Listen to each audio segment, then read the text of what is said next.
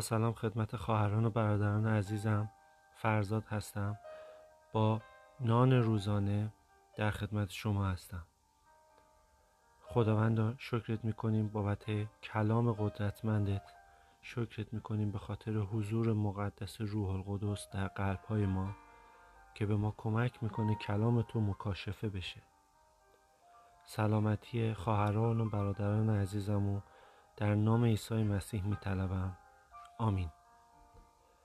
امروز ما می‌خوایم رومیان باب دوازده آیه هشت رو با هم بخونیم. اگر تشویق است تشویق نماید.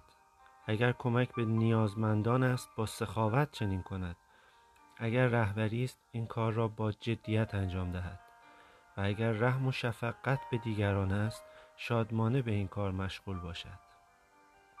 دوستان اگر روزی کسی را بسازی خداوند روز تو را خواهد ساخت تصمیم بگیر تا بهترین بخش وجود آدمهایی را به تصویر بکشی که خدا سر راحت قرار می دهد.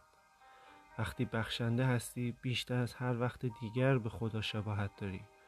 وقتی به دیگران کمک می‌کنی از همیشه به قلب خدا نزدیکتری و اگر انسان سازی و تلاش کنی تا بهتر شوند می توانم قول بدهم خداوند بهترین بخش وجودت را به تصویر می کشد.